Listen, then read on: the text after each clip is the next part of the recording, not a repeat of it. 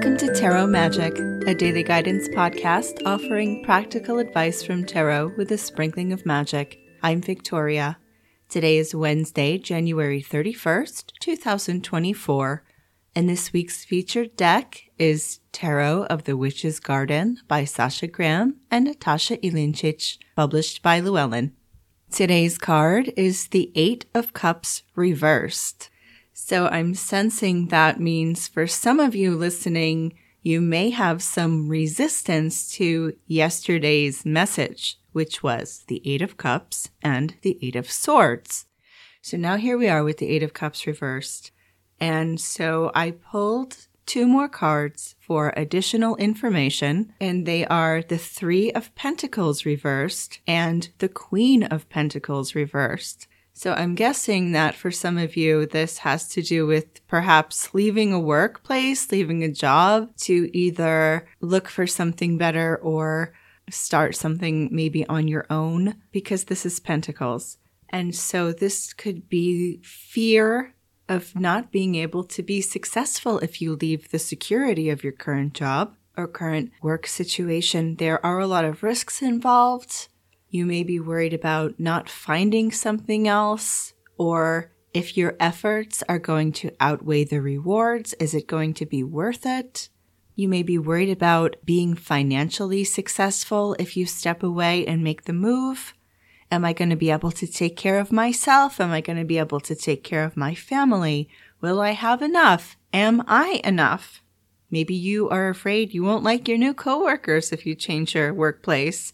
Are you going to feel fulfilled?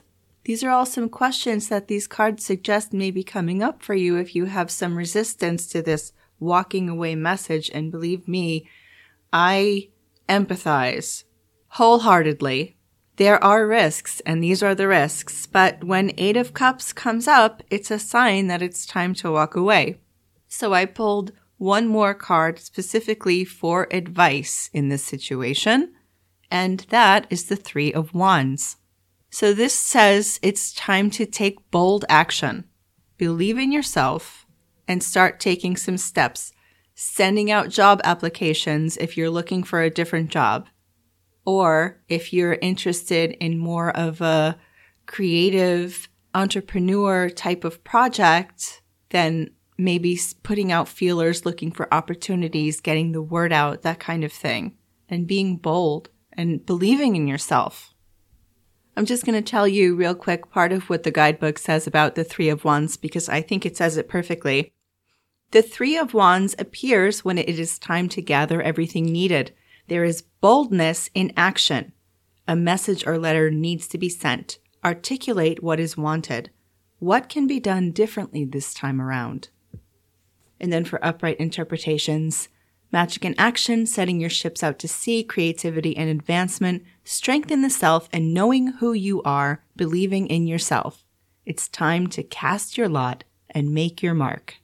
Well, I'm not here to tell anybody to quit their job. Of course, that is a huge life decision that would have major impact on many aspects of someone's life. But I am going to say that you know truly what you want and if you don't, then it's time to get really clear on that and decide if it's worth the risk to pursue it. And that has to be your decision. But the Three of Wands does suggest that you may be past this sort of thinking and weighing of the options and looking at things from all angle. That would have happened in the Two of Wands. So all that remains is fear. And do you want to stay fearful or do you want to try to take the next step and see where it leads? That's all for today. If you'd like to get in touch, you can find me at my website, moonlightandmercury.com, or on Instagram at moonlightandmercury. That's all one word. I would love to hear from you. Thank you for listening, and I wish you a magical day.